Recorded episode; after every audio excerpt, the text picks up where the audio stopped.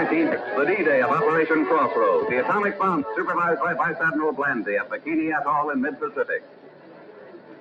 Crews leave the target ships in Bikini Lagoon, many for the last time. The B-29 Dave's Dream takes off from Kwajalein to deliver the bomb, equal to 50,000 tons of TNT, while an electric metronome counts the final seconds.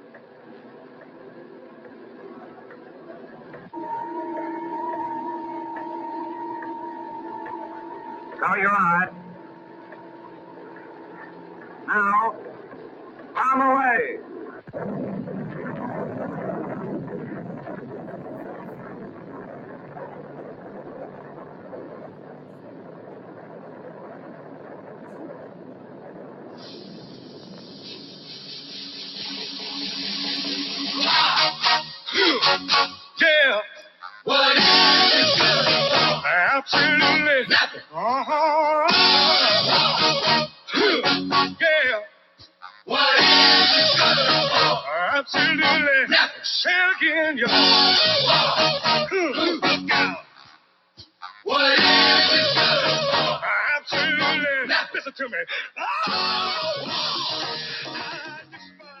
Thank you for tuning in to WVEW LP Brattleboro 107.7 FM.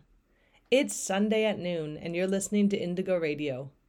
We are a group of educators seeking to deepen understanding and make connections. Find us at Indigo Radio on Instagram, Facebook, or download a previous show on SoundCloud and Apple iTunes. We've been broadcasting for over four years, so there are hundreds of shows from topics of public health to youth voices of resistance. Subscribe weekly to get new shows right to your device. My name is Becca, and I'm an educator in Springfield, Vermont, and alumni and faculty with the Spark Teacher Education Institute, a one year teaching certification program right here in Brattleboro. Today we will be airing an interview with co hosts Nina Kunimoto and Liam Noble, former Navy enlistee, who shares his experiences as a soldier and how he became politically engaged in the struggle against war. We will have a follow up show next week about counter recruitment and what young people should know before joining the military, and also some practical steps to resist recruitment in schools. Thanks for listening. I'm Liam Noble. I was an enlisted sailor in the Navy for about five years. I was on the USS Ross, which is a destroyer that was stationed out of Rota, Spain. That was like our home port. Um, and I worked on radar and ballistic missile defense was my official job. So there was a lot of learning about international politics, especially because we were in the Eastern Mediterranean a lot during the Syrian civil war. A lot of talk about Iran, uh, Turkey, uh, especially Russia, because we went to the Black Sea a Mhm. few times. What drew me to the military originally, I'd say, was probably I wanted to go to college, but I wasn't sure how to do it.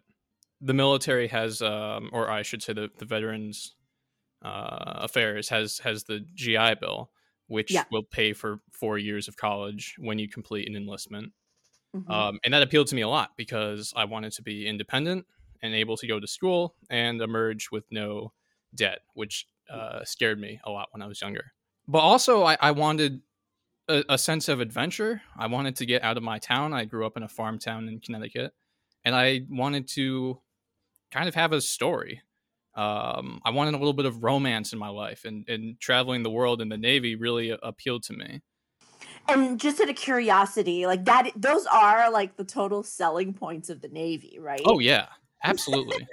And did did the military fulfill that? Fulfill the the GI Bill and you know the, your your desire for adventure? yeah in in a in a way that manifested itself that i wouldn't have imagined um obviously my imagination of it was very different from the reality looking back i can say okay i have a story now would i would i have enlisted again no knowing what i know now i i, I would never be able to go back and make the same decision it was good for me in some ways that i made a lot of friends and got to experience life outside the country um, and, and live and work in a different place Mhm. um, and the friends I made especially on my ship, are eternal. I mean, I still talk to them all the time. The things that I went through personally, uh, and then I saw a lot of my friends go through, I um, I would never recommend that anybody join the military. Uh, in fact, I have a, a few friends that joined after me that I I, I basically begged them to reconsider. Um, You had said um, that your imagination and reality were a little bit different, and maybe it's linked to why you're saying to your friends and others uh, not to join the military. If you could expand a little bit about on that. Yeah, sure. And it has to do with the, the how boring it is. First of all, how Hmm. mundane it is, uh, which isn't something that you would maybe have have considered. Uh, it is a, a feeling of being trapped, and when you're trapped, especially trapped at like uh, the bottom of a, of a of a social ladder, uh, when you're enlisted and you've just started out, is a, is a very per- peculiar experience. Um, but I would say that the uh, the romance of of joining the military fades very quickly. Um, you kind of want to picture yourself as you know someone in uniform, someone who is uh, special and a hero. But after you know a couple months of living in a barracks room and, and doing nothing, you realize, okay, well, this is actually a complete fraud. There, there's nothing special about this. I, I'm just uh, basically um, either a janitor, which is you know that that's that's what you do all day or Mhm. um i was in a very technical advanced race, so i was going to school a lot but there's there's certainly no respect and no um there's no satisfaction i think. That was me personally. A lot of other people did enjoy it i think but for me personally the romance faded very quickly. And i think when Mhm. you're around people who are outside the military there is an urge to play the part and to kind of like fulfill the, the fantasy of someone who joined the military and i think that's a lot of how the, the the myth of you know the soldier coming home for for leave or to visit kind of perpetuates itself Mhm. yeah you get to play the part and it, that's very satisfying but your normal day to day is is just monotony hmm hmm Okay. So it didn't feel that like romantic image of travel. no exactly i was i was a radar technician so i went through two years of school uh, before i even went to a ship so a lot of my time was Mm. spent waiting around for classes to start and i mean waiting for a period of months for the next class to start. Um, some people have to deal with that others don't. Others go right to the fleet which i was Mhm. desperate to do. I wanted to get out and do something. I would say that especially when i joined the mission of, of the military even the recruiting was explicitly political i, I have a, a poster hanging uh, in my basement that I, I got and the, the motto of the military the recruiting phrase when i joined was um, a global force for good. Mm, so yeah uh, it's it's acknowledged that you're out there to be um I, I guess holding together the the, the forces of uh, democracy or whatever. And and so I'm just out of curiosity, did that message like when you were still I'm assuming did they recruit you out of high school?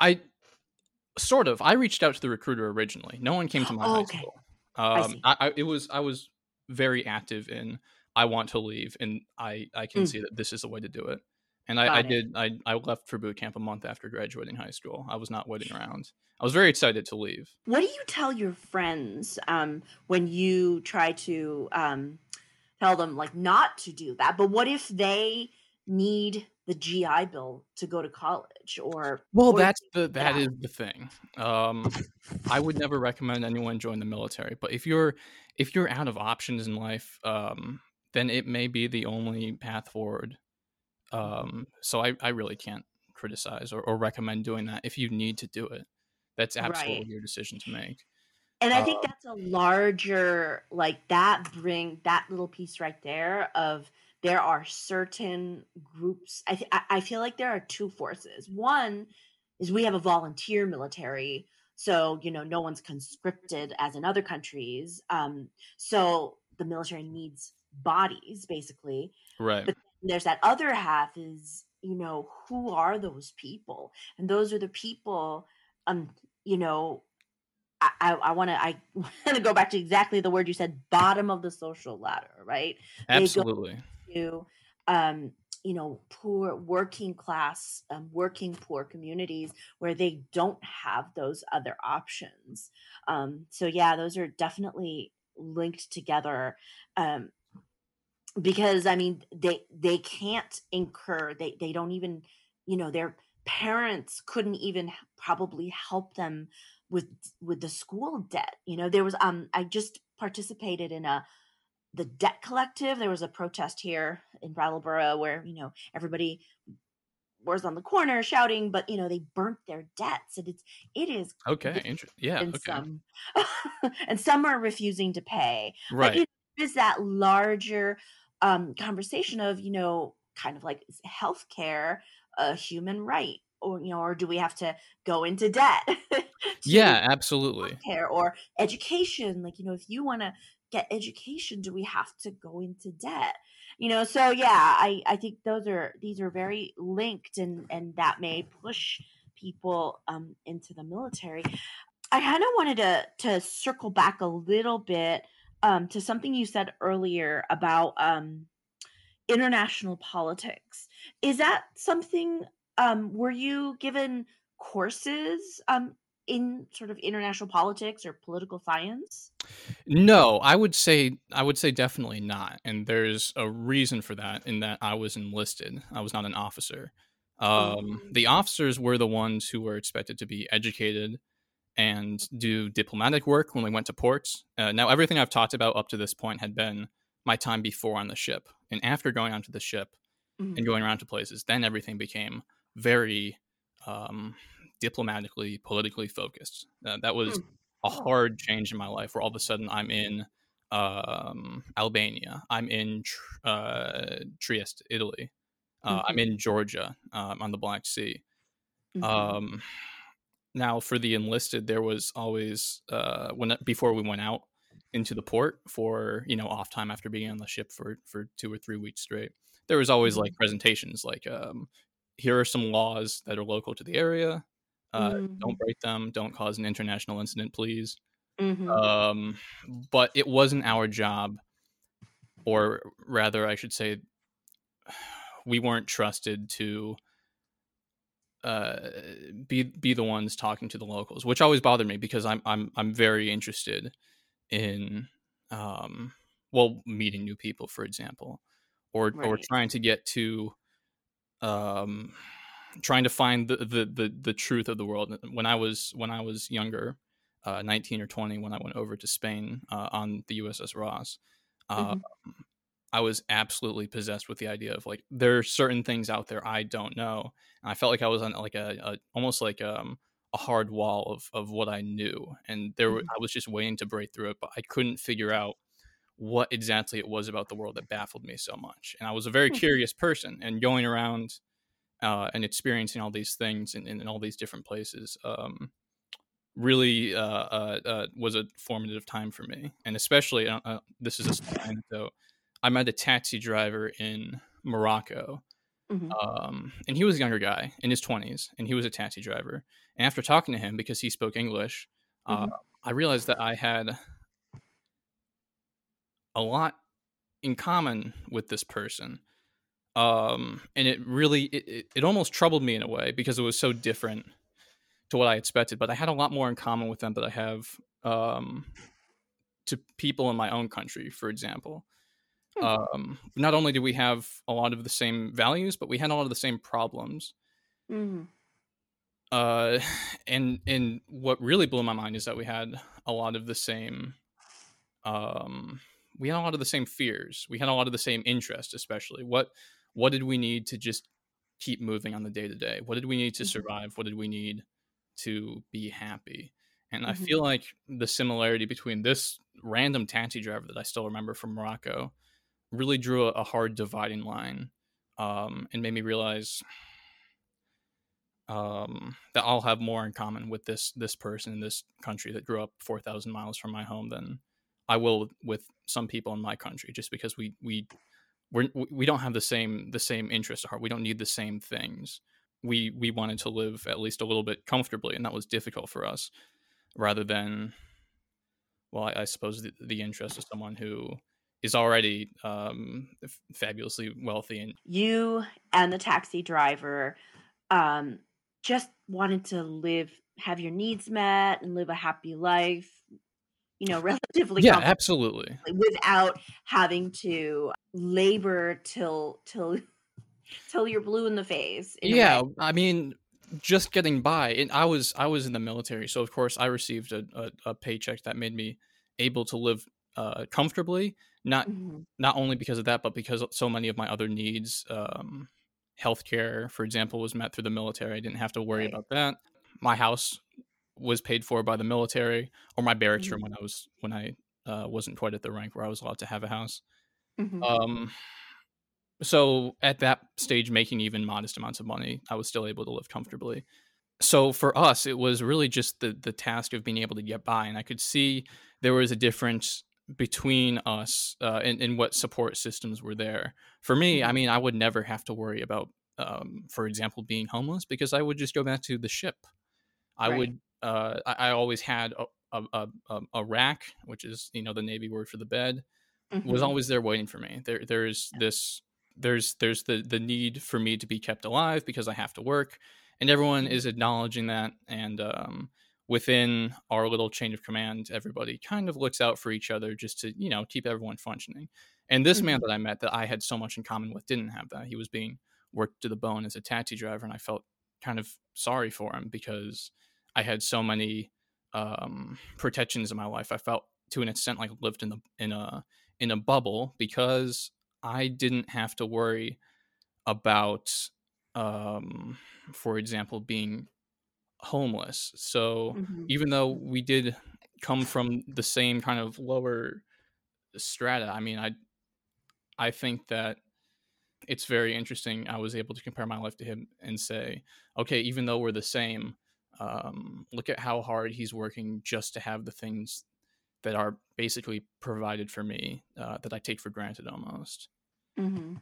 I think very interesting. you had this moment where you know i mean i'd use the word solidarity right you you you saw this person where in most cases like let's let's say like if you never left the us you know a, a a person who's never left this bubble here um you know they don't see the commonalities of people here and people abroad who you know go to the factories and make the shirts that are on your back and things like that that there is so much in common um, with people you know here and, and in other places but we don't have those windows because our windows are usually you know like constructed media and stuff like that that you know that- that don't give us those connections. So I think it's great that you have that that you know that connection with that person. Do you have other um, experiences or other sort of thoughts um, about being in other places in the capacity of the U.S. military, which is really you are there as a symbol, um, and I think that speaks Mm. that sort of you know everything became diplomatic. Like I, you know, I used to live in Japan and um the people in the military yes they have you know you uh, see them a lot out out and about or whatnot Right. and you know they do represent the united states and particularly the us military and so that totally makes sense that you know you need to know the local laws and because you know even in japan there have been a lot of incidences Oh, absolutely. Yeah. within within Japan. So yeah, so I'm just kind of curious, you know, your other other experiences you had if you were able to to get off the ship and, and into town away from the base. I Right. So that was that was the biggest component for us was being able to leave the ship after being at sea and go into town. Mhm. Um, now, for for myself, who was always interested in in politics, this was um, an, an interesting experience uh, because I really didn't know what to make of everything. Uh, I didn't feel like I had. Um, I didn't feel like I had a, a, a, competent way to view the world. I was I felt like I was kind of blind, just stumbling along and, and, and running into all these interesting things and interesting people, but Mhm. without really a way to, to comprehend it um, beyond just my simple observations and applying it to what I already knew. Mhm. Um, as an American going abroad, it is um, it is confusing, and it and it does feel it does feel sort of uh, almost I, I I don't know how to put this, but but necessary in a way because we're always told that okay we're we're the center of the world. Um, and for my own experience, I had to rationalize continuously. Okay, why why are we here? Why do we have four destroyers that are permanently stationed in Spain? And of course, Mhm. um, the ones in Spain are, are there uh, to be ballistic missile defense ships, which was my specific job, was operating that equipment. Um, and we are, we, this is ridiculous, and I always thought it was ridiculous, but our job was to sit off the coast of Syria for a month at a time and just wait for a, a, a, a ballistic missile, an intercontinental ballistic missile to be launched from either Iran or Syria into Europe and shoot it down. Now, that's completely unrealistic and it would never happen. So why are we there? Why did I Mm. spend two years training for this for something that isn't going to happen? Um, and that always insane to me. And I, I Mhm. think um, I think the thing that was my genesis for political awareness was listening to uh, Dan Carlin, um, the I've heard of him. podcaster. He had his his common sense show that was Mhm. uh, he was an interesting guy. He was a very he, he's a civil liberties and uh, you know rein in the U.S. empire kind of guy. Um, Mhm. and I listened to him when I was still going through school in the Navy when I'd only been in for maybe a year. And um, it made me kind of like hyper conscious of the waste I saw around me, but also our, our position. I say our position abroad is a definitely euphemism. Our, our bases that we have all Mm. over Europe and, and, and all over the Around world the world. and what are they doing there? For example, we have we have an, we have a base in Romania and one in Poland, and they're huge radar bases that are are constantly always on, always looking for um, uh, the missiles launched from uh, Iran or Russia, and they're just waiting. But that's money. Mhm. That's insane. Um, and it was uh, there, he used a specific word. It was military Keynesianism, I believe And the idea that Okay. um, there's this entire ecosystem of military personnel and of course the army of civilian contractors that uh, Mm. are just uh, not to say just living off this money but like the money that's out there provides this crazy ecosystem of of, of military related and adjacent people that are are just like jet setting all over the world They're uh, profiting off of it because oh yeah absolutely so funny. It reminds me of prisons because someone interviewed someone at um, Rikers Island who worked at Rikers Island, and they were like, you know, you know, there's this whole outside, you know, um, as, as you were just saying, sort of an ecosystem. You know, the blankets and the the laundry and all of that stuff are services, you know, that that are being provided, and so I, I, it sounds like it's very similar that. You know, absolutely. That there's a lot of civilian contracting um, yeah to support, you know, uh, the military to be there.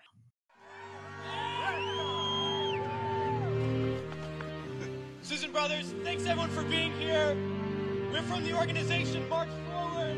We are here to say to all those serving in the Army and the Marines and the Air Force and the Navy that you have the absolute right to refuse to take part in these criminal wars, and that's a right that all of you should exercise. You have no reason to go put your life on the line and kill and die for profit. We've been to Iraq, we've been to Afghanistan, and we know what these wars are really about. And we joined the military for many reasons. Because we need a college education, because we need a job, because we need health care. And then we joined the military, and they tell us that our enemies are poor people in caves in Afghanistan, or poor people in the deserts of Iraq. But we've been to those countries, and we know that our enemies are not other poor people abroad. Our enemies are the people that laid us off from our jobs, that denied us health care, that make it impossible to get an education. Our enemies are not in the poorest countries on the planet, but right here in the richest one. The occupations of Iraq and Afghanistan alone are costing over $700 million every single day. This is a crime every single day while so many of us are hurting. Well, I think all of us here and the vast majority of people in this country would agree that we can spend $700 million a day better than bombing people that we have no reason to bomb. We can spend $700 million a day rebuilding those countries we've destroyed. We can spend $700 million a day caring for the veterans we get home when they get home, and then we can spend $700 million a day giving every single person health care, a college education, a job, and a livelihood, and a home. That's what we need to be spending our money on. But this government is not going to do that. They're not going to use the money in that way. They're not going to end the wars. And they're not going to do it because it's not our government. It's their government. It's the government of the rich. It's the government of Wall Street, of the oil giants, of the defense contractors. It's their government, and the only language that they understand is shutting down business as usual. And that's what we're doing here today, and we're going to continue to do until these wars are over. It's crystal clear now that these wars are going to continue and expand and go into other countries. That is the trend. That is what we know, that there is perpetual war, and it's only going to stop if the people stand up and stop it. And that's what we're going to do, sisters and brothers. A lot of people ask me, what do we do? Because we all know things are bad. We all see the atrocities on TV. We read about it. We experience it. People always ask, what do I do? Because we always want to know what to do. Do we vote? Do we support a politician? Uh, what you know? Do we join an organization? What do we do? Well, I'll tell you what we do. It's simple. We fight.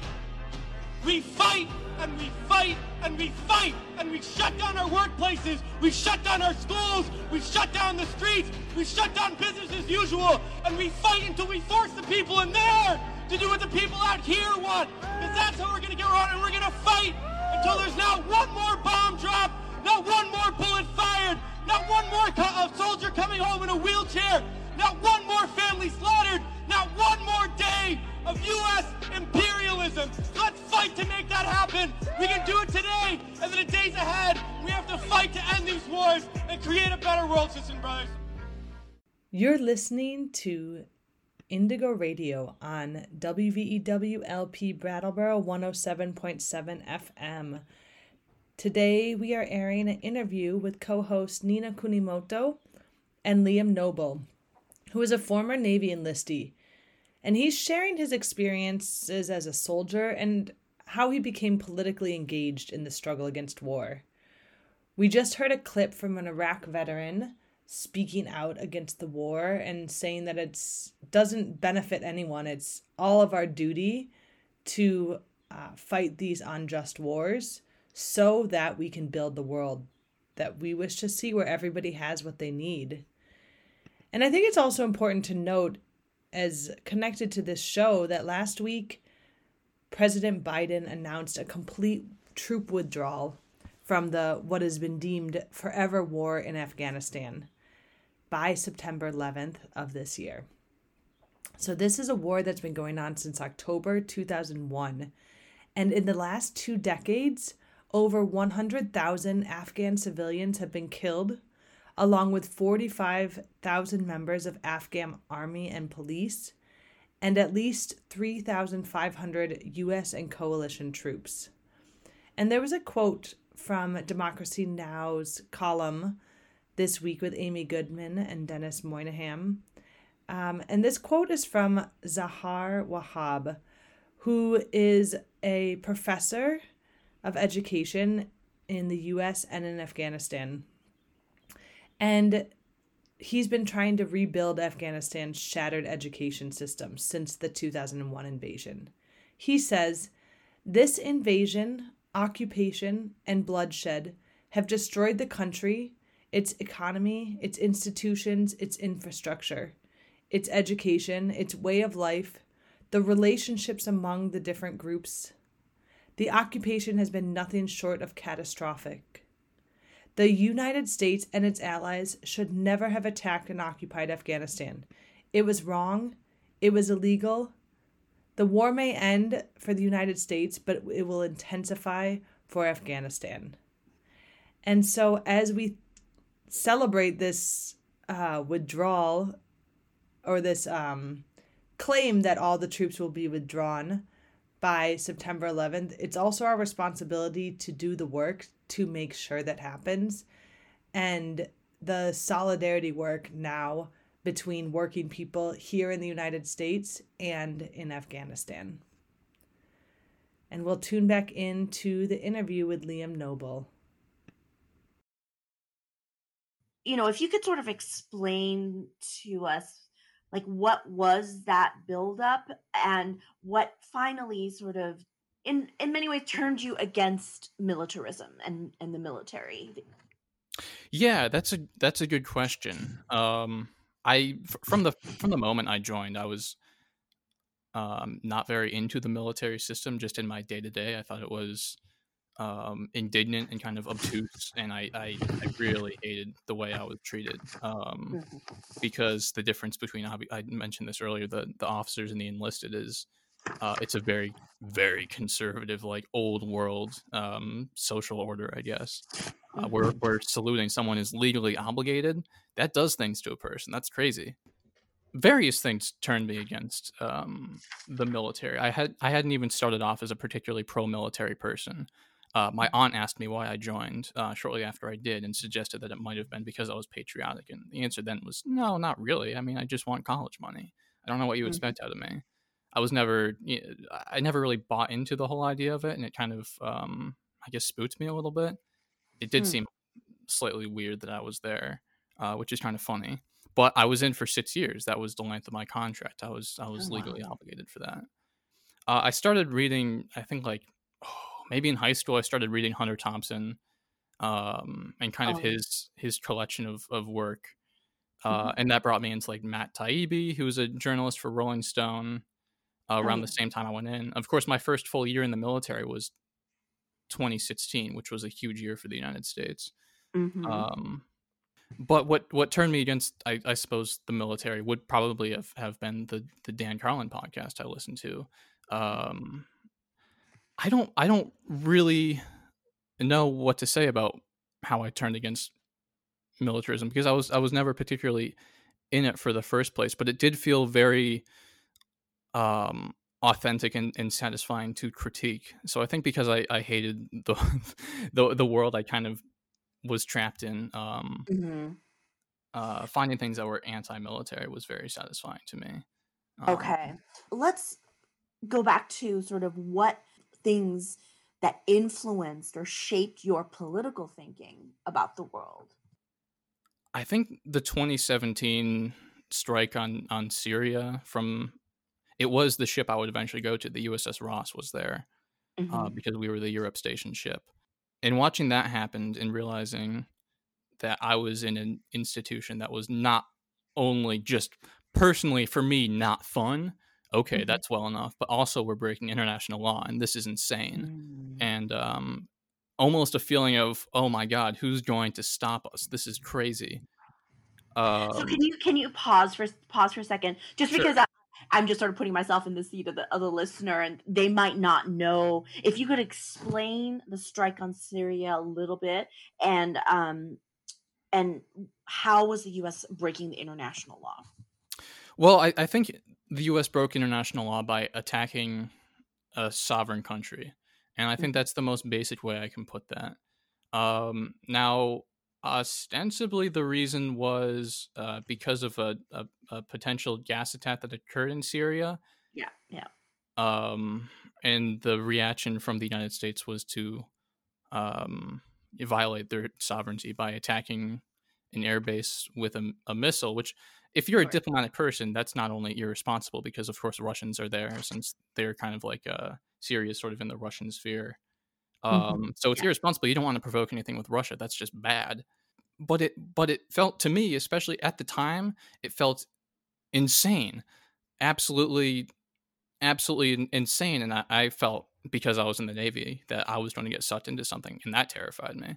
Hmm. Um, Did other people around you? I'm just very curious. Did other people around you think the same way that that it was really insane and and that um you know that that your ship was currently you know breaking international law or the U.S. military is breaking international law? yeah, I think I had a couple friends that were around me um, who felt similar and kind of felt the same way. Mhm. Um, not a lot of people though. Yeah. I I would say probably the the same. Um, well, I'm, I'm people on the outside in, in the civilian world too were didn't quite understand how it was a big deal, and it, it was the same with the people in the military. Uh, as Mhm. far as we're concerned, we're just there to do the job, and if we do it, then we must have done the good job. Uh, Right, right. thinking in it beyond that. This happened again in 2018, I believe. There was the initial serious strike, and then there was one a year later, which we were in the area for, but we didn't participate. And that was done with Tomahawk missiles. And the uh, w- we had Tomahawk technicians, which are also uh, um, uh, fire controlman, which was my my job, just a, a different designation within that. Mhm. Um, and me and another couple friends who were very, very political, very internationally focused. Um, we were kind of provocative. We used we used to joke with them or, or or sort of make fun of them and call them complicit because they they broke international law. They were there when they did the missile strike. We used to tease Mhm. them about that because our job was to was to shoot missiles down from the sky. We weren't attacking anybody. We were just defending Right. ourselves. So Right. for us, it was kind of like it was a joke, but it was also kind of like a personal affront. Like you are doing crimes and you are helping them commit crimes. Of course, you couldn't say Mm. that too loudly because that might raise some eyebrows. But it was fun to Mhm. to, to poke at people because it made you feel. Um, it, it made me it made me feel like I was separating myself from what was going on, Mhm. which I was very unattracted to.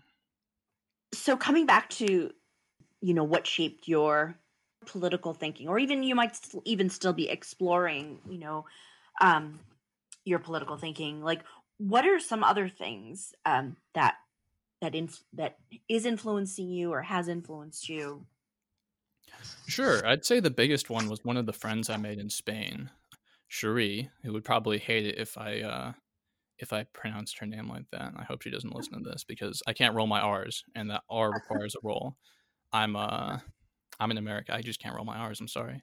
Um, but she was probably my my best friend in Spain. I still talk to a lot, and um, she was a, a Spanish Republican, very interesting person and she was the one who was very patient with me and, and taught to me about a, a lot of stuff, especially concerning um, international politics, and, and gave me uh, helped, I guess, open my eyes and and and see things from a point of view that I hadn't seen before, specifically the American centric point of view.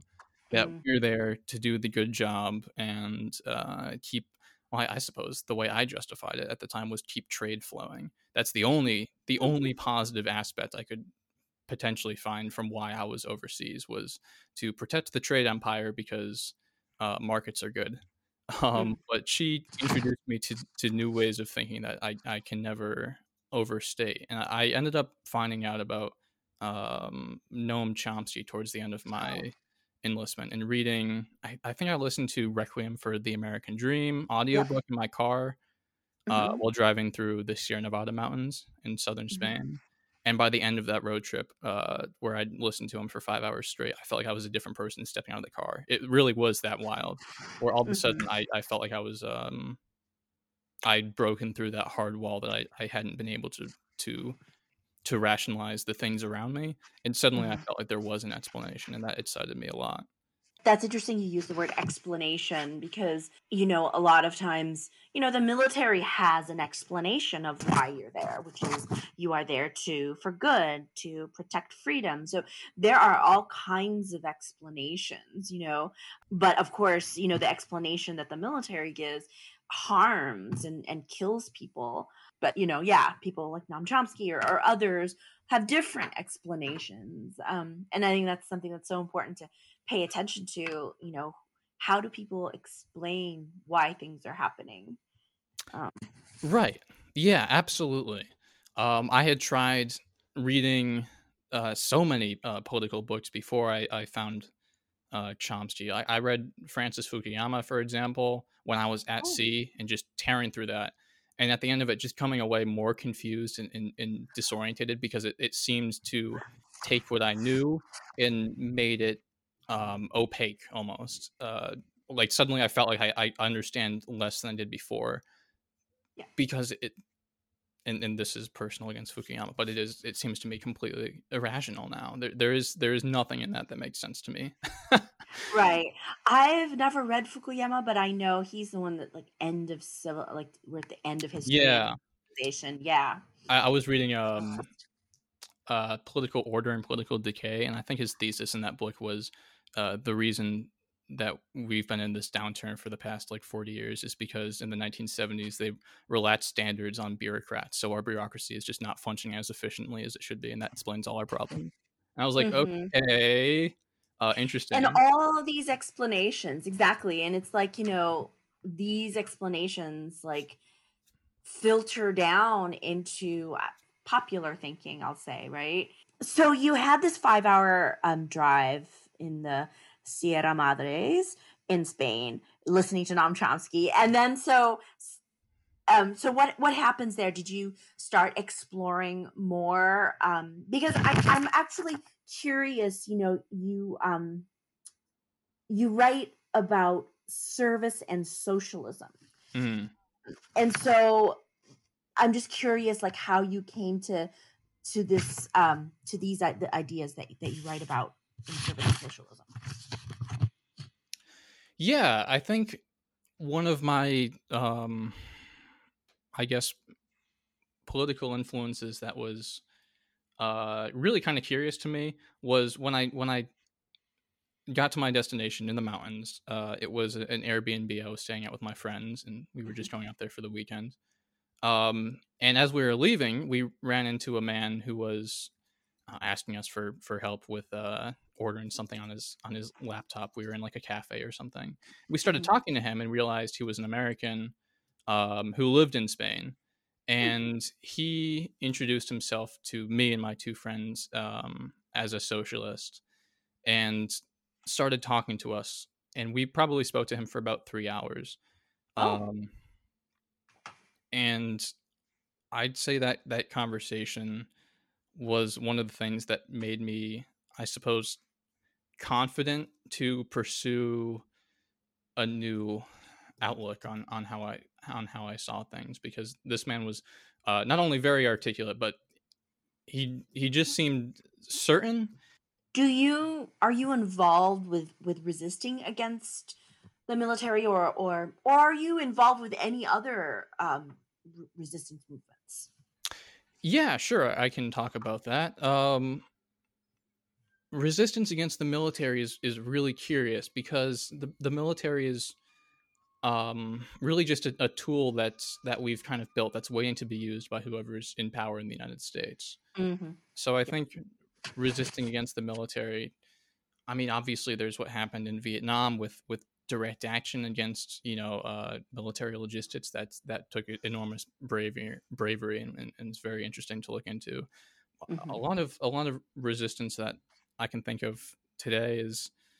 It seems like while the military is controlled by uh, the people in power and in ostensibly we're supposed to be able to choose different solutions between our, our multiple different options for elected officials um, really they they have more or less the same foreign policy Mhm. um, so it's it's difficult as a, a citizen of the united states to have an impact on what goes on even if you got everyone together into one single voting block which is not i mean that that's not how electoral politics work absolutely and and we see that in biden right now too in terms of his yes policy Yes, so yeah absolutely.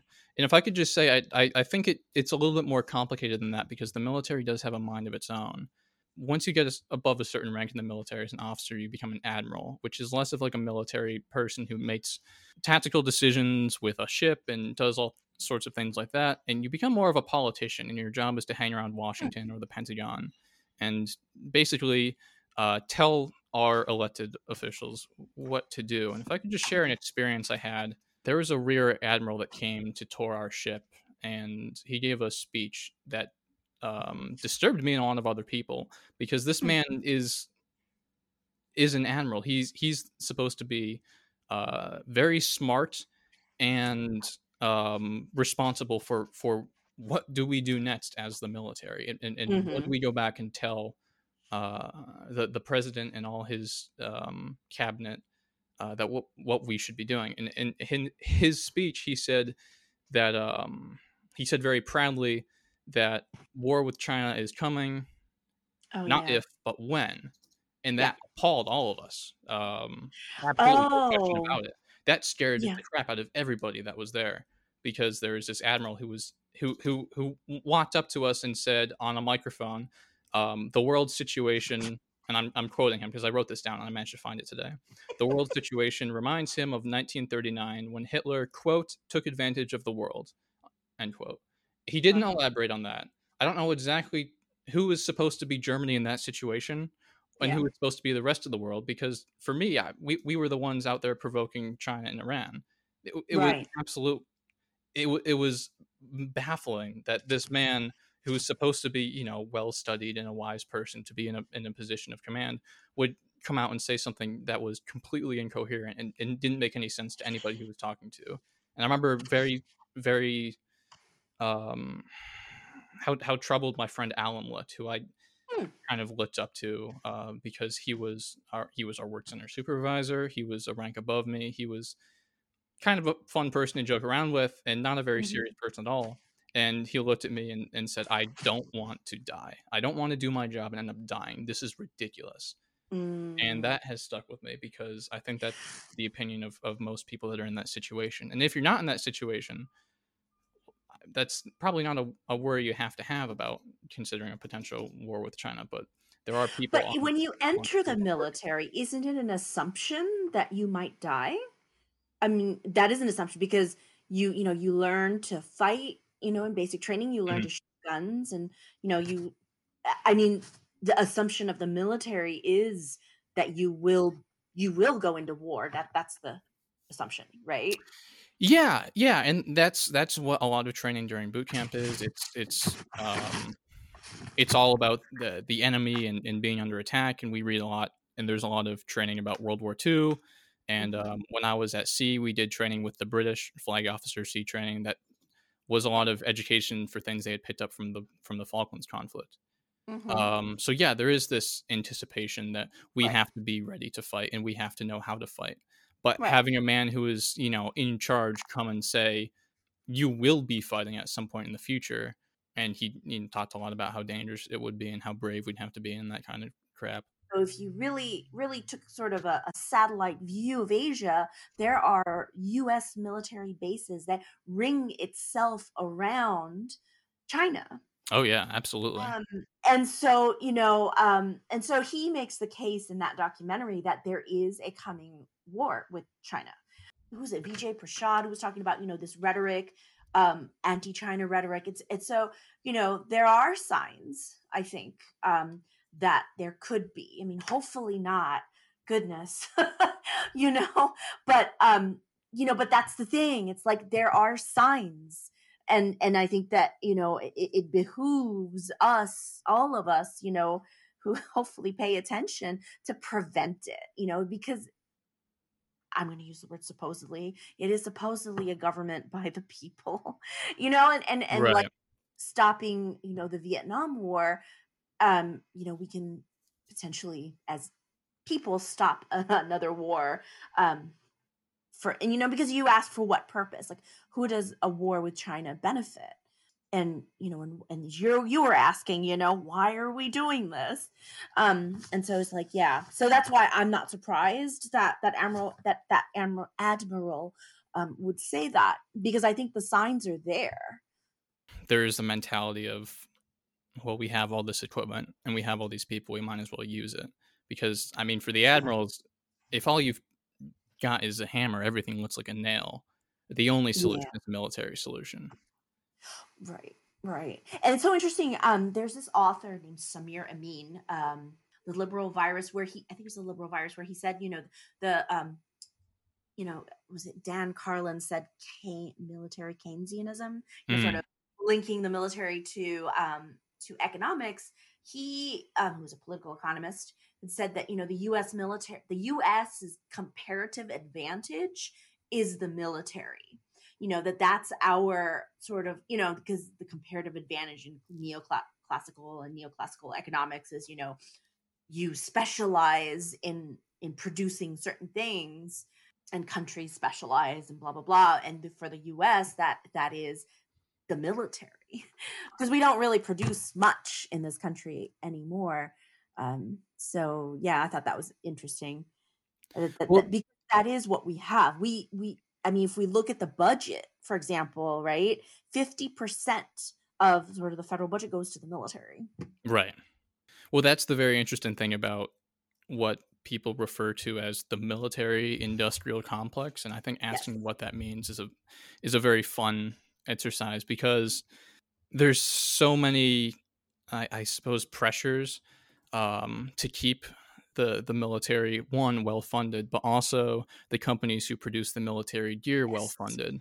Absolutely. Um, and because they're they they need to keep producing, and because it's it's jobs, and because it's it's money. Um, and it's not all that ma- many jobs, by the way, right? Yeah, that's the thing. Um, actually.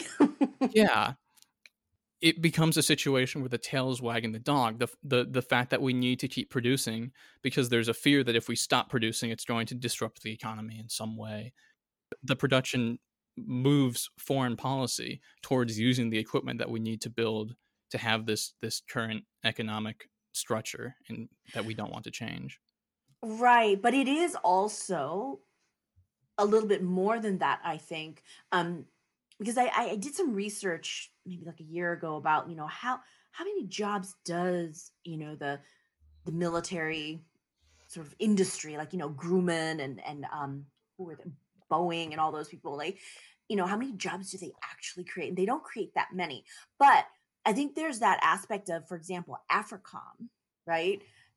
Mm, uh, the continent has a lot of resources you know that um that that i think the military with with all its military bases are trying to position itself you know same with you know latin america um so there's that aspect of it too oh think, absolutely action uh, Yeah. the the need to be there so that we can, in a sense, control what's going on is very strong.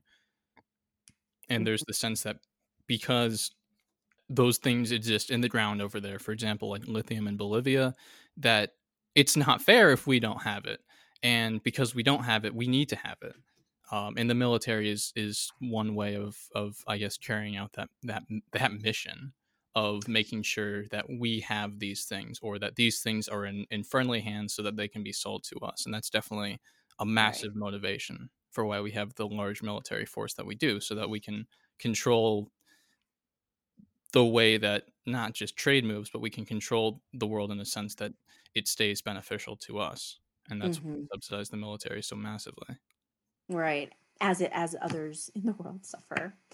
But um that was such an interesting conversation. I really really really appreciate you sharing um your experiences. I think it's i think it's useful for people to know you know um and and hear these stories of peop of people you know? Um but are are there any um last minute or final things you'd like to say to our listeners Yes, absolutely. You asked earlier about building a more human world. Um, Yeah. That's a that's a good question because to me, how do you change the world is, is is a is a point that everyone has to try to wrap their heads around. And I think that there's a, a fantasy in the United States that we can we can change the world by by how we spend our money and by uh, engaging with the market in a certain way. For example, boycotting this or only buying metal straws or whatever that that that's all it takes to change the world but it's it's not and um i think that's that's the biggest lie that we tell ourselves and that we've bought into most um most fully because of, of course what you have to, to realize is that these things that we can choose to buy on the market that's that's it they're choices they're prescribed choices and we can choose between them but but the real capacity to change the world comes from building um, outside the system uh, as it exists today, building an alternative source of power that has leverage over the economic system that we're forced to engage with. So there's many ways to do this, and, and one of them is is labor unions, and I think that's very Mm. important. Uh, for example, the Industrial Workers of the World is a is a Big Tent union inside the United States yeah uh, that's working to organize people and, and organize Absolutely. jobs in a way that hasn't hasn't been done and it has been on the decline um well, f- forever it feels like. The IWW, yeah, we actually interviewed people from the IWW um, a long time ago. Um, but yeah, you're absolutely right. And if we look at you know what's happening in Bessemer, um, not only the Amazon workers, you know, rising up and, and unionizing, but also the coal miners nearby. Um, yeah, and and I think IWW is interesting. Like I actually worked at a school where we we became IWW members. we decided on That's IWW. awesome. Yeah. um, yeah, but I think one of the things about IWW, you know, how it was different from other um, unions is that we did the organizing. We had to do the organizing as opposed to like there being, you know, s- union staff and like union Right.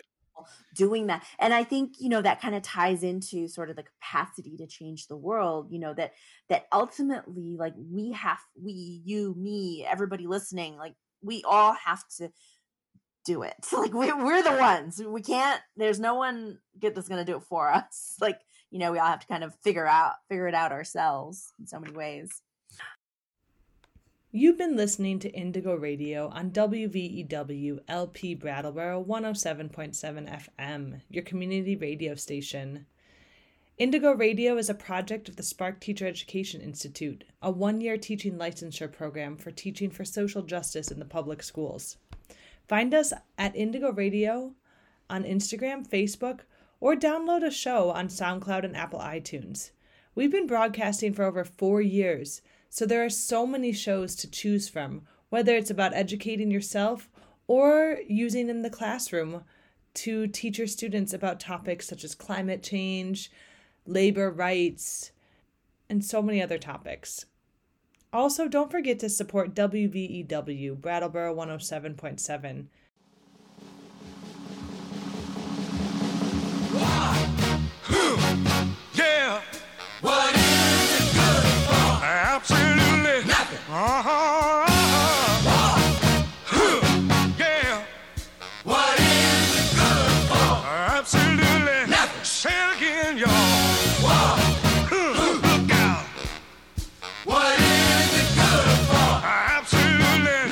to me. Oh,